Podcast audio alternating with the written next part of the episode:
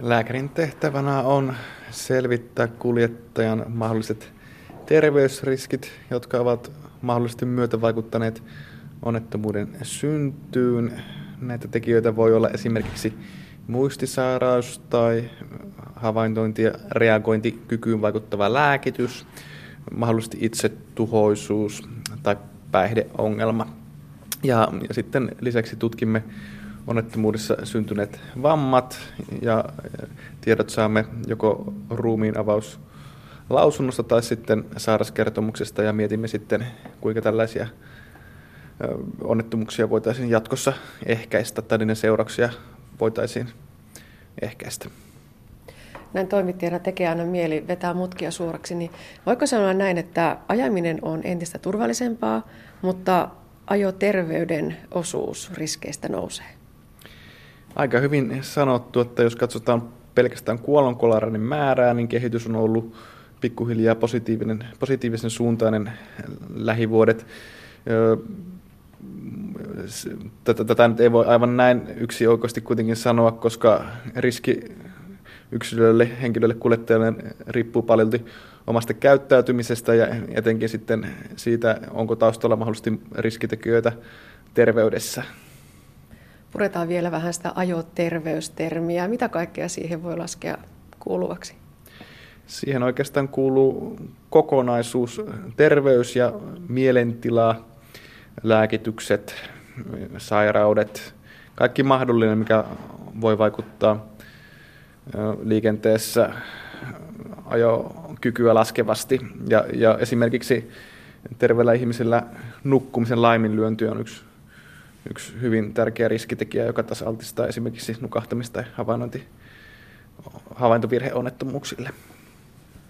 Aika paljon, kun katsoo näitä lukuja, niin kuitenkin taustariskinä esiintyy vaikkapa niitä kuljettajan sairaskohtauksia noin 13 prosentista tieliikenteen onnettomuuksista ja kuljettajan sairaus on taustariskinä yli joka kolmannessa onnettomuudesta ja noin puolet kaikista kuolonkolareista on sairausperäisiä, eli on näitä vielä aikamoinen määrä.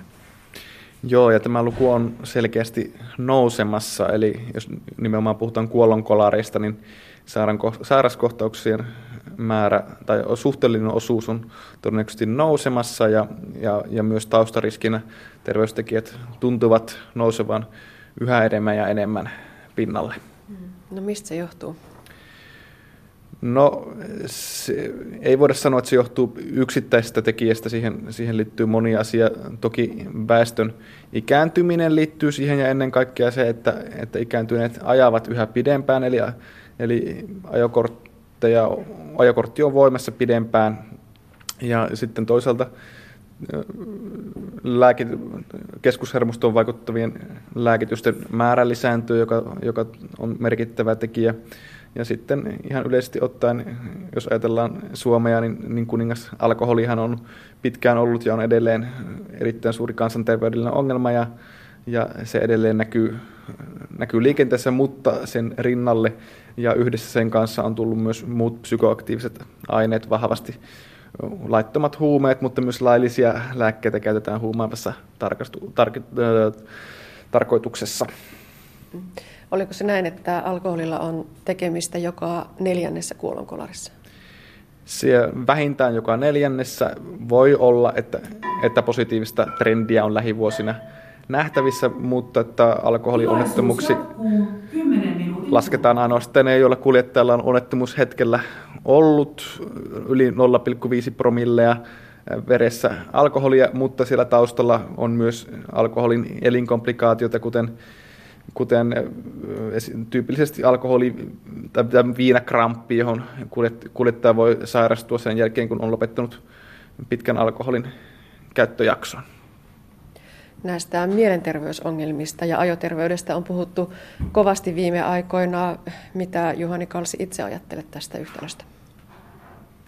Itse tuhoisuusliikenteessä on merkittävä ongelma, mutta mitään helppoa ratkaisua näiden vähentämiseen ei ole. Ennen kaikkea se vaatii mielenterveystyön lisäystä ja ennen kaikkea saatavuutta ja se pitäisi kohdentaa niille, niille ryhmille, jotka ovat erityisesti riskiryhmässä ajaa, ajaa liikenteessä itsetuhoinen kolari, eli miehet käytännössä, nuoret miehet ja, ja hieman vanhemmat miehet, ja etenkin jos, jos taustalla on alkoholiongelma. No mikä sitten on se lääkärin rooli ja vastuu siinä, että ken meistä sinne rattiin pääsee? No lääkärin tehtävä on tietenkin seuloa ne, ne, te, ne kuljettajat, jotka selkeästi muodostavat riskin liikenteessä, mutta jos mietitään ajoterveyttä, niin viime kädessä vastuun kuljettajalla itsellään ja ihan täysin tervekin ihminen voi sairastua äkillisesti niin, että, että yleinen vointi heikkenee, ettei ole rattiin asiaa ja, ja, ja tämmöisessä tapauksessa jokaisen itse pitää käyttää sitä harkintaa, ettei sitten lähde lähde turhaa riskiä ottamaan maantielle. Miten se menee käytännössä? Onko lääkärillä joku vastuu tai velvollisuus ilmoittaa siitä, että tällä potilaalla nyt ei ehkä olisi asiaratti? Nykyisten Trafin säännösten perusteella joka vastaanottokäynnillä pitäisi ajotervettä arvioida, mutta ennen kaikkea jos tehdään todistuksia, esimerkiksi vammaistodistuksia tai, tai eläkelausuntoja tai tai muita tällaisia todistuksia, joissa yleensä pitää perehtyä monipuolisesti eh, potilaan sairashistoriaan, niin, niin silloin ainakin pitäisi miettiä, että onko tämä kuljettaja, täyttääkö tämä nykyiset ajoterveyskriteerit, ja jos ei, niin, niin sitten pitäisi joko, joko ilmoittaa poliisille tai sitten väliaikainen ajokielto, joka pitäisi antaa potilaalle itselleen tiedoksi. Eli lääkärikö voi antaa sellaisen väliaikaisen ajokielon? Lääkäri voi antaa väliaikaisen ajokiellon potilaalle itselleen, mm, mutta lääkäri ei koskaan voi viedä ajokorttia. Eli, eli ainoastaan poliisi voi tehdä lopulliset päätökset ajokortin suhteen.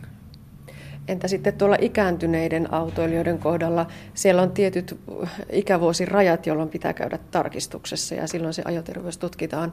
Onko se puoli tällä hetkellä Suomessa ihan kunnossa?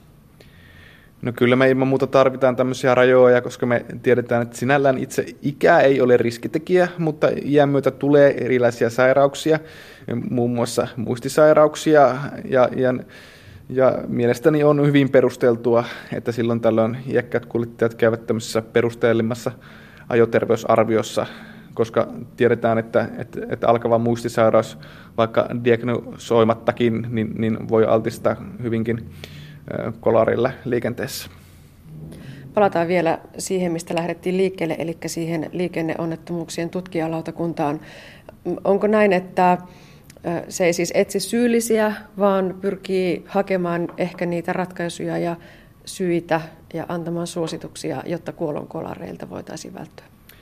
Juuri näin, eli lautakunta tekee itsenäistä työtä, eikä lautakunnalla ole oikeutta antaa tietoja onnettomuudesta muille viranomaisille, kuten poliisille tai syyttäjälle, mutta toisinpäin taas, taas me onnettomuustutkinta lautakunta saa kaikki mahdolliset tiedot muita, muilta instansseilla, eli tarkoittaa sitä, että tavallaan puolueeton onnettomuuden tutkinta, jossa ei keskitytä siihen, kuka on juridisesti syyllinen, vaan etsitään ne riskitekijät, jotka ovat oikeasti vaikuttaneet onnettomuuden syntyyn, ja sitä kautta voimme sitten antaa suosituksia, millä tavalla tällaisia onnettomuuksia voidaan jatkossa ehkäistä. Pyydämme teitä ystävällisesti siirtymään saliin.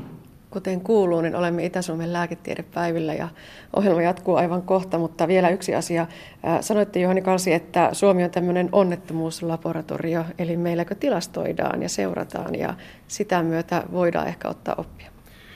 Kyllä Suomessa on 40 vuotta ollut lakiin perustuva velvollisuus tutkia kaikki kuolonkolarit tieliikenteessä ja maastoliikenteessä, ja näistä kerätään dataa onnettomuustietoinstituuttiin, joka tekee sitten raportteja näiden